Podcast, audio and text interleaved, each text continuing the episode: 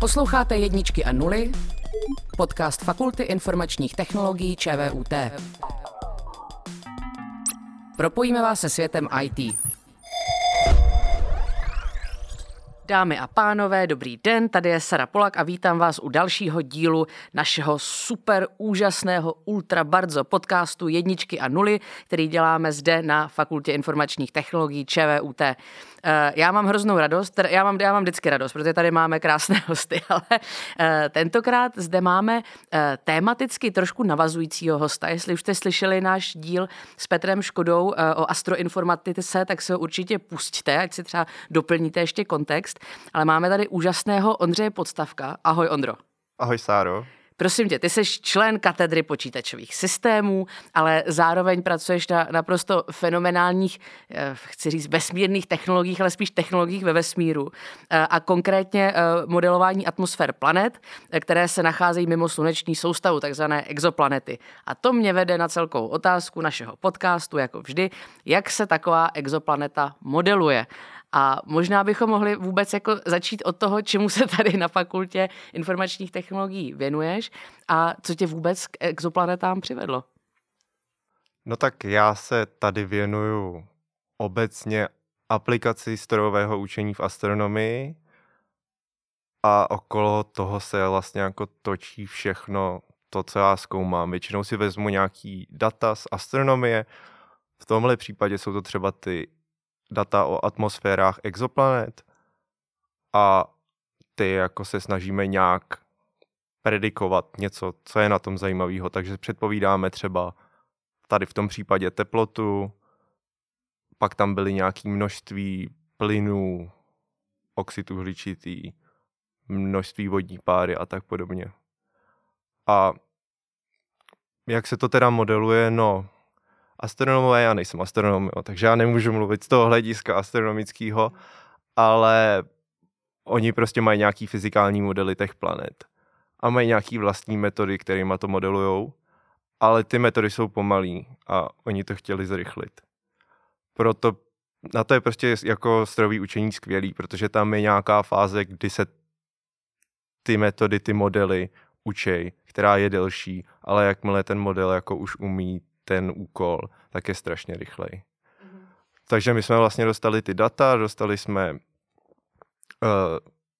ty odhady těma tradičníma pomalejma metodama a učili jsme se to jako replikovat. Tady u těch exoplanet je jako velký problém, že vlastně my nevíme, jak to na té exoplanetě je, a exoplanetě je, protože tam prostě nikdy nedoletíme. Jako nejbližší exoplanety jsou prostě několik světelných let daleko.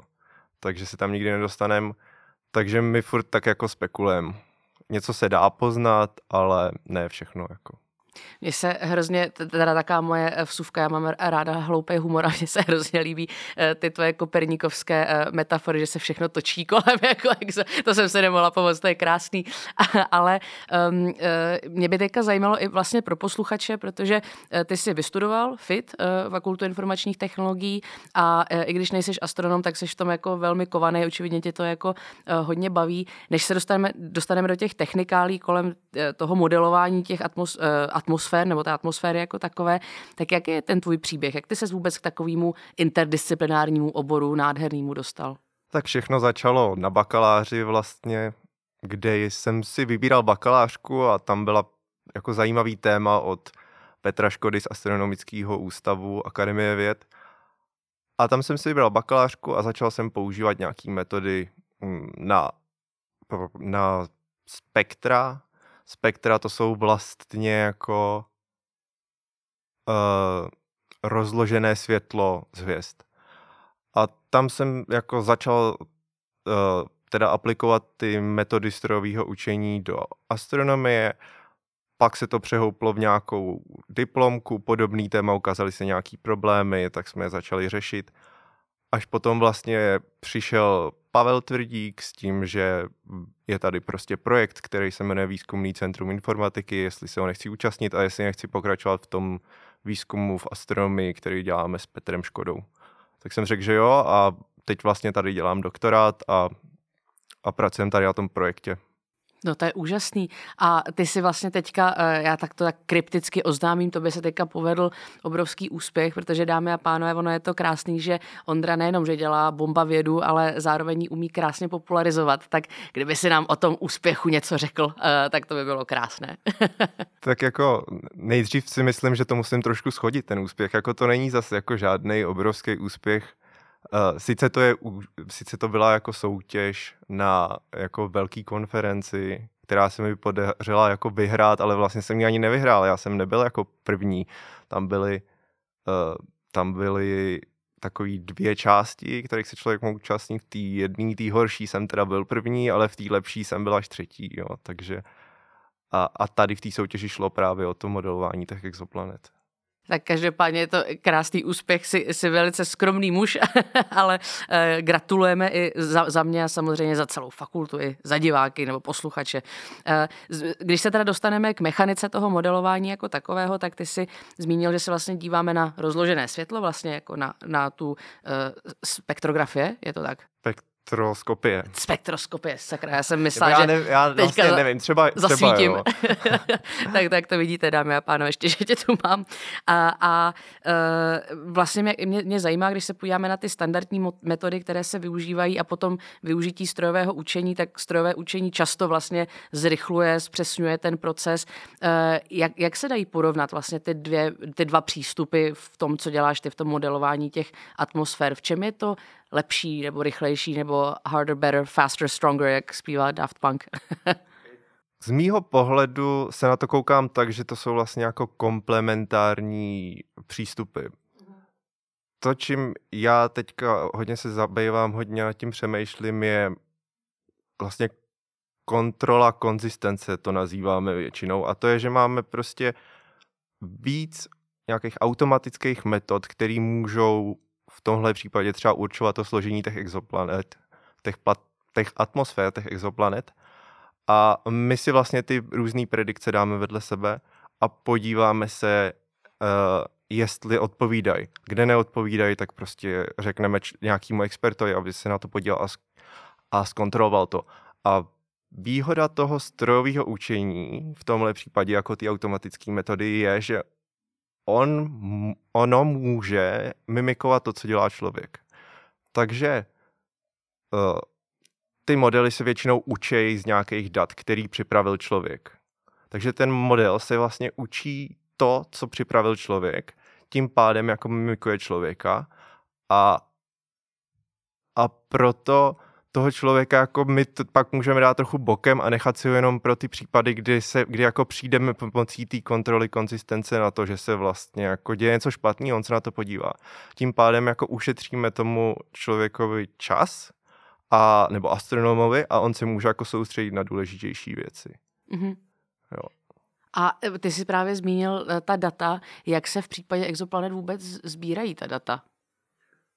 No, tady ta soutěž třeba konkrétně a ta predikce exoplanet je příprava na takzvanou misi Ariel. To je mise Evropské kosmické agentury, která bude vypuštěná někdy v roce 2029. A to je prostě družice, která bude vypuštěna do vesmíru, bude tam stát a bude prostě pozorovat světla, uh, bude pozorovat exoplanety. A to znamená pozorovat světlo z těch hvězd, okolo který ta planeta obíhá a tím, jak ta planeta vlastně uh, oběhne kolem té hvězdy, zakryje tu hvězdu trošku, tak jako nechá nějakou stopu v tom světle. A z toho potom my jsme schopní rozeznat tu, to složení té atmosféry. Mm-hmm. To, to, je, to je krásný a já se zeptám na možná takovou trošku pro, prozaickou přízemní otázku, ale jakožto já jsem zase z druhého extrému, že původně archeolog, taky se mě často jako ptají lidi, no a Saro, to je moc pěkný, že tě zajímá římská říše, k čemu to komu je. a já se vždycky snažím to jak jako kostrbatě vysvětlit, tak ty to určitě vysvětlíš mnohem líp než já, ale když teďka sedí posluchač a říká si, ježiš, ten Ondra, to je, to je bourák, ale určitě možná někomu hlodá myšlenka exoplanety, které jsou při nejlepším několik světelných let daleko, k čemu nám to je? A vlastně k čemu je to dobré chápat vlastně atmosféru, namodelovat atmosféru exoplanet, jaké jsou ty konkrétní přínosy pro každodenního člověka. Já vím, že ve vědě občas je těžké tady ty otázky si klást, nicméně jaký ty v tom vidíš přínos? Jako z, z mýho hlediska je to prostě astronomové jsou jako z mého hlediska jako blázni a prostě vymýšlejí takovýhle obrovský drahý projekty, ale má to smysl prostě se nějak jako zasadit do kontextu jako, jako lidstvo. Prostě my jsme taky na nějaký planetě a prostě furt hledáme nějaký jako ostatní život, jaký to naše místo je, jestli je něčím specifický. A vlastně, že jo, už Giordano Bruno prostě, že jo, tak ten vlastně s tím začal, když začal popisovat, jak naše země jako není výjimečná a prostě tady spousta dalších světů a všude jsou lidi a už jako od tady té doby ty se furt jako snažíme jako najít nějaký jiný planety, kde budou lidi.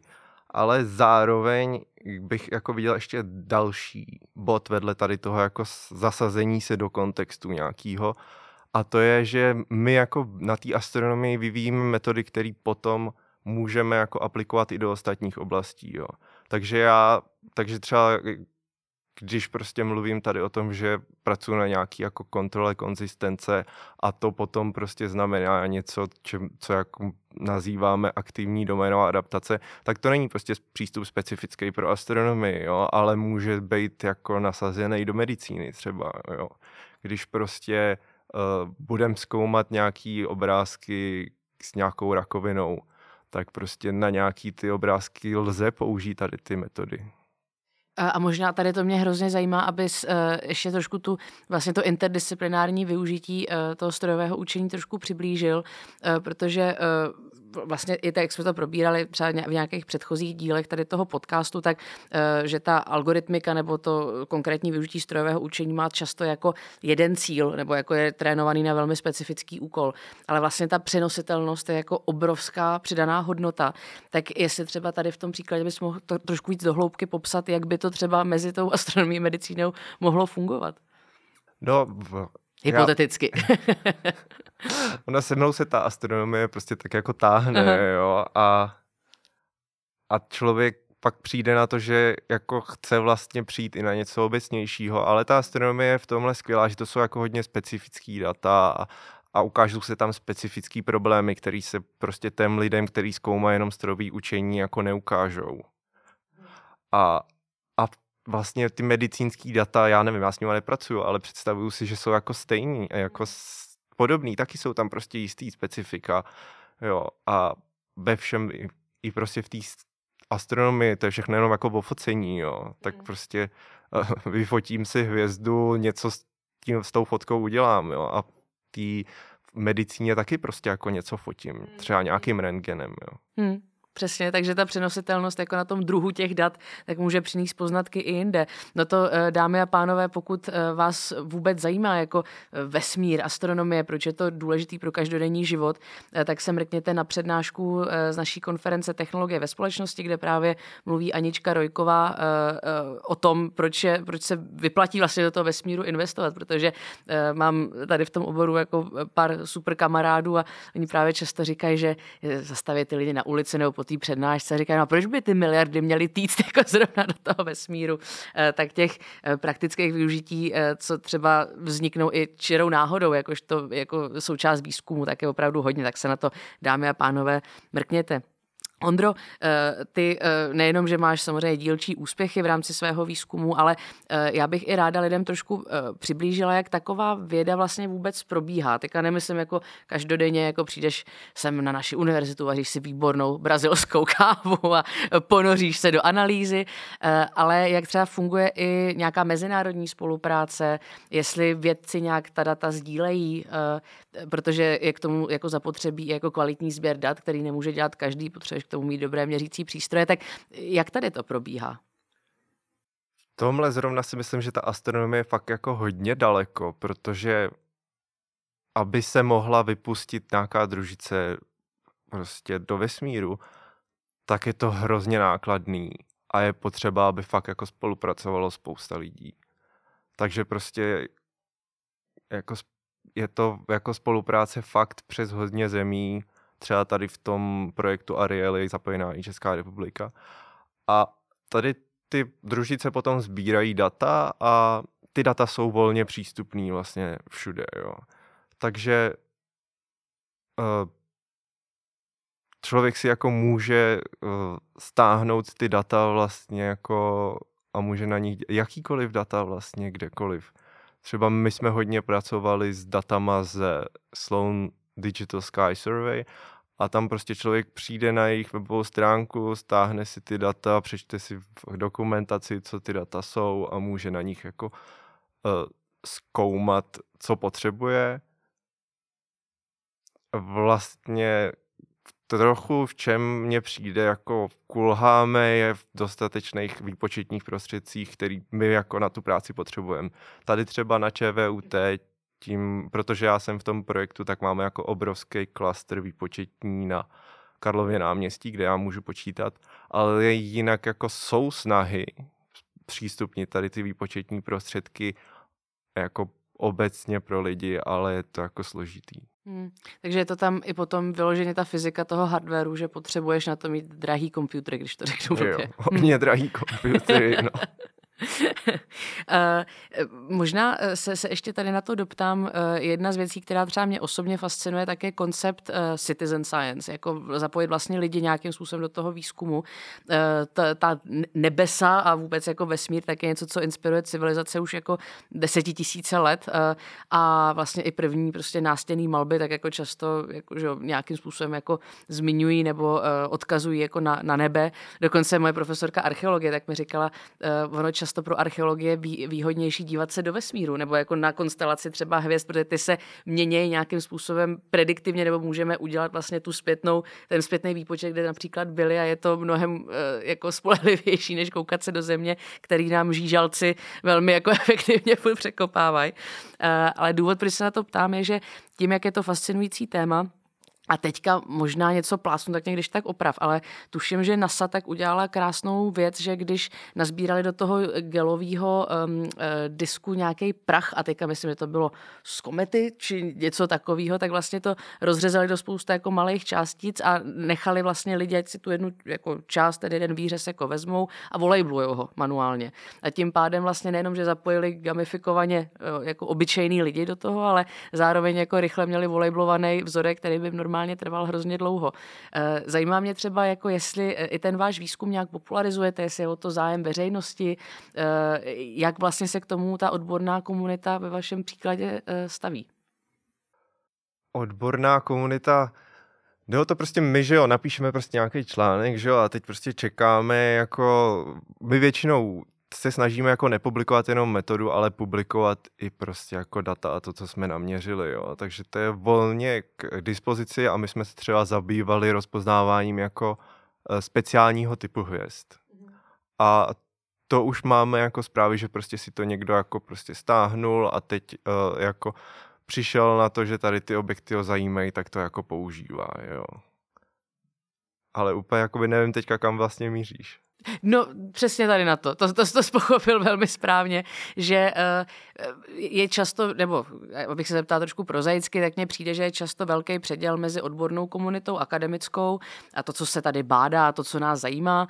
A vlastně i kvůli tomu děláme tady ten podcast, aby jsme to lidem trošku přiblížili, tak i jako to, že právě třeba publikujete ta data, že ty lidi si to můžou stáhnout, osahat, tak to mně přijde skvělý a jenom mě jako zajímá, jestli je tam třeba buď nějaká interakce, nebo jestli třeba i píšete nějaký populární popularizační články, děláte nějakou popularizační aktivitu, jestli tam prostě jako ta výměna nějakým způsobem probíhá?